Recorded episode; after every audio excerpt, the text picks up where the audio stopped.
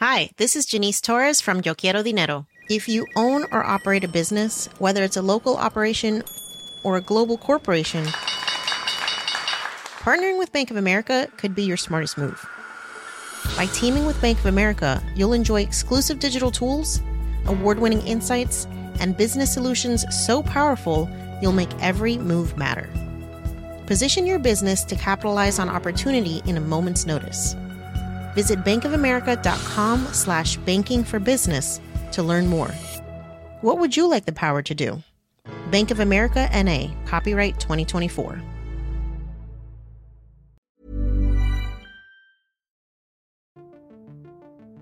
It's December 2022, and the CEO of Apple, Tim Cook, is in Washington, D.C. to meet with lawmakers when he's approached by a reporter. Hi, Mr. Cook. Do you support the Chinese people's right to protest? Do you have any reaction to the factory workers that were beaten and detained for protesting COVID lockdowns? Cook doesn't respond.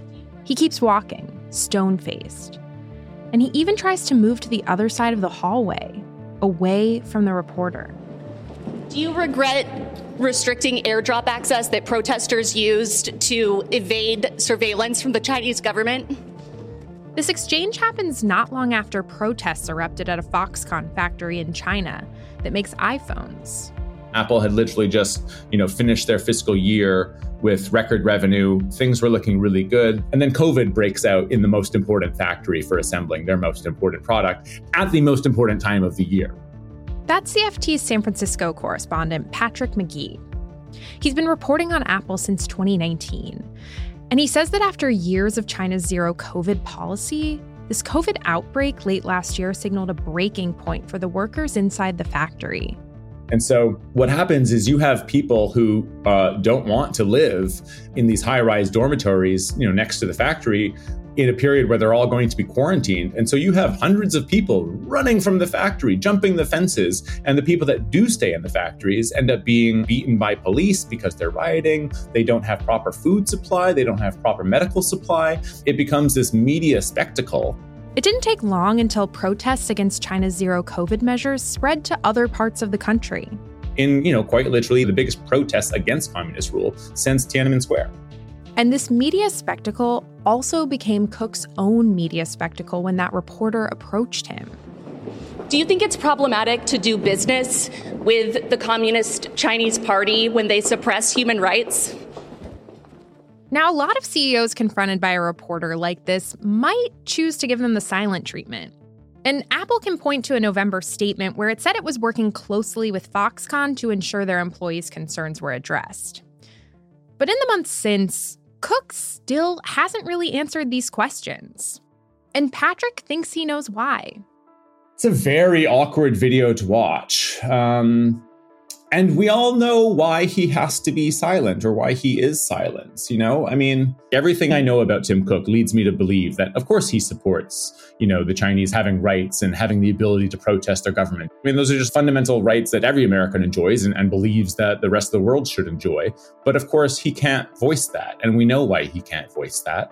Um, and if I need to spell it out, it, it's it's that 80% of revenues are coming from hardware, and the vast majority of its hardware is assembled in China.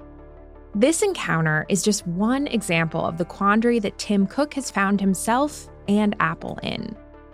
Over the last couple of decades, Apple's developed arguably the most controlled and sophisticated supply chain in the world. And China plays a central role. But it's also getting trickier and trickier to do business there. Apple knows it needs to diversify its supply chain away from China. And we've seen some news about this recently. The headlines have been all about how Apple has started the process of leaving China. That's what got Patrick interested.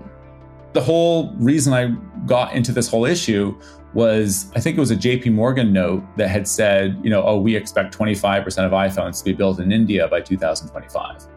And I sort of thought, well, that's a big deal, but it doesn't strike me as all that possible to just move those operations. And so the more that I looked into it, the more that it just didn't make a whole lot of sense because I think there's this underappreciation of what China has contributed to this relationship. And so I, I, guess my point is the more you peel back the onion, the, the more you realize that it's China all the way down.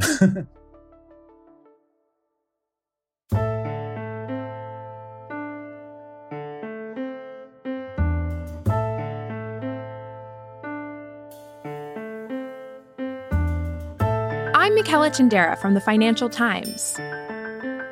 Today on Behind the Money, we're going to explore how Apple's supply chain became so tied to China, whether it will ever be able to leave, and if it does, will it remain the tech juggernaut that it is today?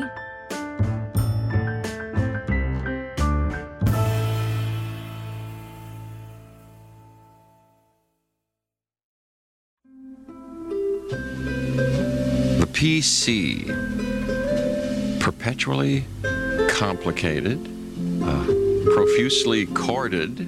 Picture this it's the late 90s. You're watching TV and see this commercial that's being narrated by the actor Jeff Goldblum. And the camera pans over a big, clunky PC. It's all very beige. And then this other brilliant blue computer appears in front of you. Oh, and then there's the new iMac which is about as un PC as you can get. In the early and mid 1990s, Apple's a struggling company. But then its founder, Steve Jobs, returns and releases the new iMac desktop computer. And this commercial signals the dawn of Apple's comeback. So, when Apple comes out with the candy colored iMac, they essentially face a problem they haven't faced in years customer demand. And it basically saves the company from bankruptcy. The iMac becomes the best selling computer in America, which is great. But with massive customer demand comes a new challenge essentially they don't have the scale and resources to actually fulfill the customer orders. Apple had long prided itself, and, and, Steve Jobs in particular had prided himself on, on manufacturing in its own facilities and often in America. Not exclusively in America, but that's just because Apple was a global company. And, you know, Apple really cares about control, right? They really want to own the hardware, the software, and the operating system.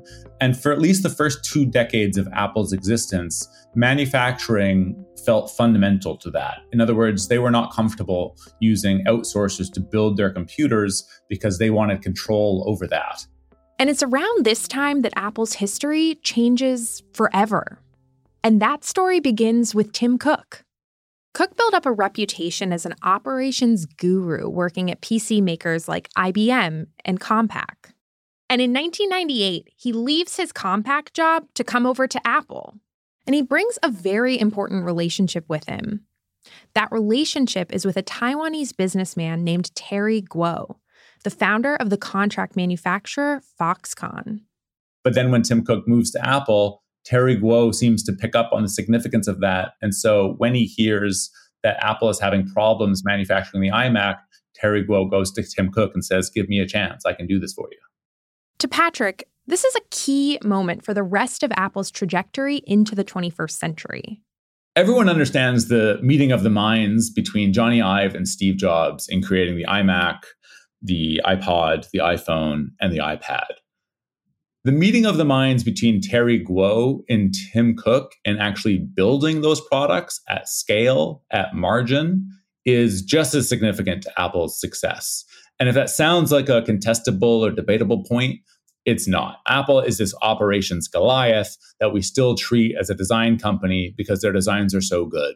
Jony Ive and Steve Jobs made Apple products unique Terry Gou and Tim Cook made them ubiquitous.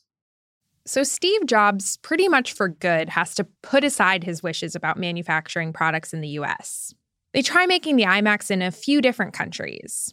But it doesn't take long for the top execs at Apple to start to think hey, what about China?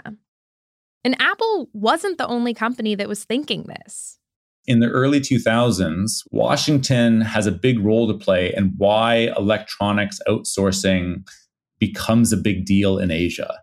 They encourage China to enter the World Trade Organization, which means, you know, collapsing or getting rid of tariffs, opening up all sorts of trade. And the whole notion is this idea that by building up China's economy, by letting them manufacture at scale with American corporations, you're basically going to sort of collapse the authoritarian system the way that the Soviets had collapsed. So I think it was really best put by Thomas Friedman. He called it the golden arches theory of diplomacy. And his stipulation was that no two countries that had McDonald's had ever gone to war with each other, right? And so Apple, in a partnership with Foxconn, starts making iMacs in China. Terry Gou and Tim Cook work together to build it at scale. And what happens is Apple revenues shoot up by 30%. From there, you might say the rest is history. Foxconn receives contracts from Apple to build the iPod, then the iPhone, then the iPad. And this deal is lucrative for both companies. Just listen to these numbers. In 2000, Foxconn has revenues of $3 billion. Over the course of 10 years making Apple's products, Foxconn's revenue jumps to 98 billion. Around that time, Apple becomes the world's most valuable company. And that sort of mammoth growth just kept going. Patrick says there are a few reasons why Apple's become so intertwined with China. So, if we're looking at the Apple China partnership, I guess the question is like, what does China bring to the table? And, you know, the answer really is a labor force that's unprecedented. Apple says it has trained around 24 million people since 2008 to build their products. That's a bigger population than all of Taiwan. Patrick says the reason why Apple has needed that many people is because the day in, day out labor required to assemble an iPhone is grueling. It's just tedious work that after four months or so can be incredibly difficult to keep doing. You'll have 800 to 1,200 people in a line in these small little, you know, cubicle sized areas where you're doing the same monotonous task, you know, fitting the camera into the upper left hand corner or whatever, all day, every day for 12 hours. But it's more than just Foxconn hiring enough employees for Apple to churn through. It's the Chinese government that's been involved in getting so many of its citizens into jobs at these iPhone and iPad factories. China also has this authoritarian government which sort of removes obstacles, right? It removes checks and balances. A supply manager once said that if Apple needed to hire 3,000 people for the following day in China, they could do it, right, at an individual factory. In the earliest years of Apple building the iPod in just enormous volumes, and then the iPhone coming out and it having such volumes that like literally entire manufacturing hubs had to be built to support it the leverage in the relationship between apple and china was clearly on apple's side meaning that apple needed to do x and you know chinese provincial governments companies and beijing were bending over backwards to win these orders because it was instrumental to china's rise as a manufacturing electronics powerhouse for us the uh number one attraction is the quality of people. That's Tim Cook there. And he's talking about China on stage at a conference in 2017. Like Cook saying in that clip, it's more than just the sheer quantity of potential employees. It's the quote unquote quality of highly educated and skilled employees that makes this partnership such a success. I think people have this sense of if you have low paid workers assembling iPhones in a line, well, you could just do that in any country that has a you know, large number of unskilled workers. But Apple products are very sophisticated. And what Foxconn offers is not just unskilled workers. I mean, they have cutting edge PhDs working on the factory lines. You've got people that are still there that worked on the first iPhone, right? There's a sort of institutional knowledge, you know, a knowledge in the air that China has that is going to be really difficult to replicate anywhere else. And for years and years, Apple helped facilitate that sort of institutional knowledge in its own ways too. Former engineers of Apple have told me that like the secret sauce to the company innovating year in year out, particularly in hardware, really is that plane loads of designers, you know, lawyers, engineers fly from Cupertino to either Shanghai or Hong Kong on quite literally a daily basis. And some of them will be at the factories for weeks, some of them will be there for months. They sent their top engineers, which is really a way of saying they sent America's top engineers to these countries to help them build all the necessary skills. But there's one more factor the actual machinery that Apple's built and set up inside the country. The iPhone is assembled by hand to some degree, right? But there's also a lot of automation that takes place just in like building the frame and things like that. So Apple spends incredible sums on the machinery that builds the iPhone. That's because Apple uses something called a CNC machine, which lets a designer with a 3D image file create complex parts. Patrick says that Apple buys these types of machines and then puts them in Foxconn's facilities.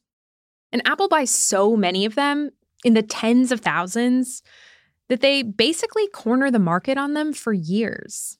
By 2012, the value of Apple's machinery that it's building its products is worth more than all of its real estate and Apple stores in the US combined.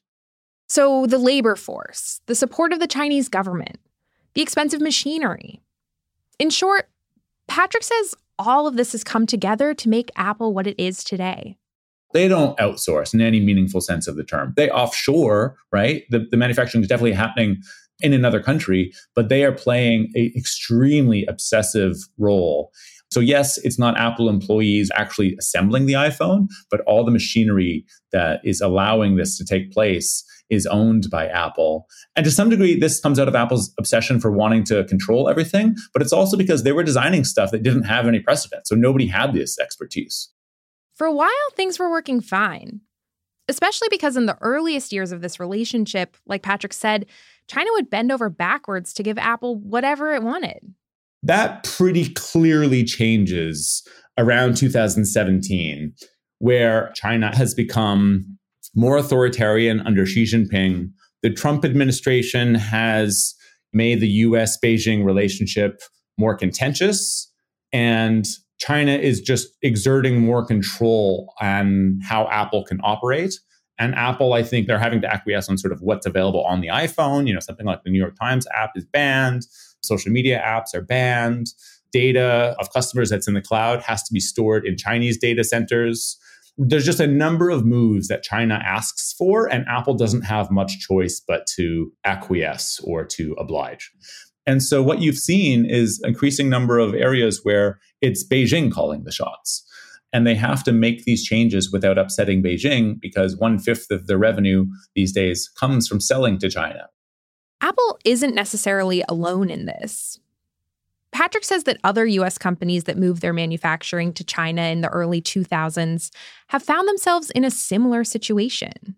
What makes Apple unique is just that nobody has Apple's sophistication, size, and complexity of exposure, right? And you know, if that's a contentious point, I would just say it makes 400 billion dollars of revenue a year. 80% of that is hardware, and more than 90% of that hardware is coming out of China. So find me another company with those figures. You're not going to. Patrick says that Tim Cook often gets asked in places like Apple's earnings calls about their manufacturing concentration in China. And Tim Cook gives an answer that's really unsatisfactory. He says, We have a global supply chain with 50 countries. So I feel really comfortable about our diversification. And he's not wrong about that. So, sure, a bunch of components are made in Germany and Israel and America. It's technically true that some phones are built in India and some phones are built in Brazil, but all roads lead through China before it gets to your hands. Now, you may have heard some headlines about how Apple's moving away from China. Apple speeding up plans to shift manufacturing away from China. India and Vietnam are said to be the top locations under consideration for new Apple factories. But Patrick says these other options just aren't viable right now. First, there's India. India is part of the discussion, honestly, because it's a country of more than a billion people, right? If you need something on the scale of China, there's literally only one other country on the planet that ostensibly has everything you need to get it done. So it's not that phones can't be quote unquote assembled in India. Of course they can be. They could be assembled anywhere. But everything that's around assembly is so far really only found in China. That's what I think people don't understand. They just think, well, why don't we just set up a factory that assembles phones somewhere else? Okay, that's the easy part. The difficulty is is how do you have everything taking place in China that sort of orchestrates everything, quote unquote, just in time to sort of do this at a massive scale. Second, there's Vietnam. The country already has a sophisticated industry for making electronics. But Patrick says that can only go so far. One, there's an inherent limit. I mean, there are more factory workers in China than there are people in Vietnam. So, just in terms of how many people you need, Vietnam clearly just isn't in a position to rival China. So, A, there's just a size constraint. But B is that the reason all the manufacturing of electronics in Vietnam is in northern Vietnam is because of its proximity to China. So, that really questions or calls into question how much of this is true diversification if the assembly that's happening in Vietnam is all based on components being shipped from China just across the border and actually still largely being done by Taiwanese and Chinese companies. It, it, it, just seems to me that we're kind of stretching the definition of diversification. Patrick says Vietnam and India are absolutely going to receive new business from Apple in the coming years. The vast bulk of iPhone assembly is all happening in China. I, they absolutely will be shifting that my contention is that I think it's going to be a lot more difficult than even Apple understands. The reason I say that is because Apple deserves enormous credit for how they built their manufacturing chain over the last 20 years, but China gave so much to this relationship. Thinking back over the last couple of decades, these years of give and take between Apple and its partners in China have tied a knot that may now seem impossible to untangle. You know, there's a sense in which 20 years ago, it might have been a massive mistake to allow China into the World Trade Organization. The hope there was that you would sort of liberalize uh, an authoritarian country. But in fact, what happened is we really just gave a bunch of cash and manufacturing sophistication to a country that's become a chief geopolitical rival, sort of successor to the USSR to some degree in terms of a Cold War rival. Did Apple make some sort of moral error? I don't really know, and I'm skeptical of anyone having too harsh of a judgment.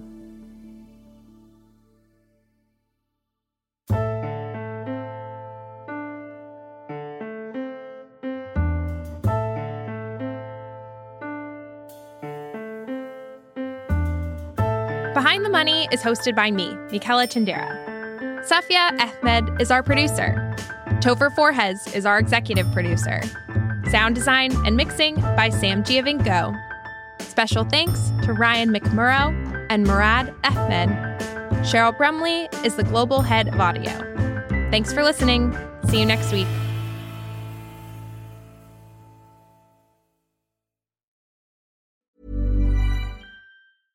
Hi, this is Matt and Sean from Two Black Guys with Good Credit. From a local business to a global corporation.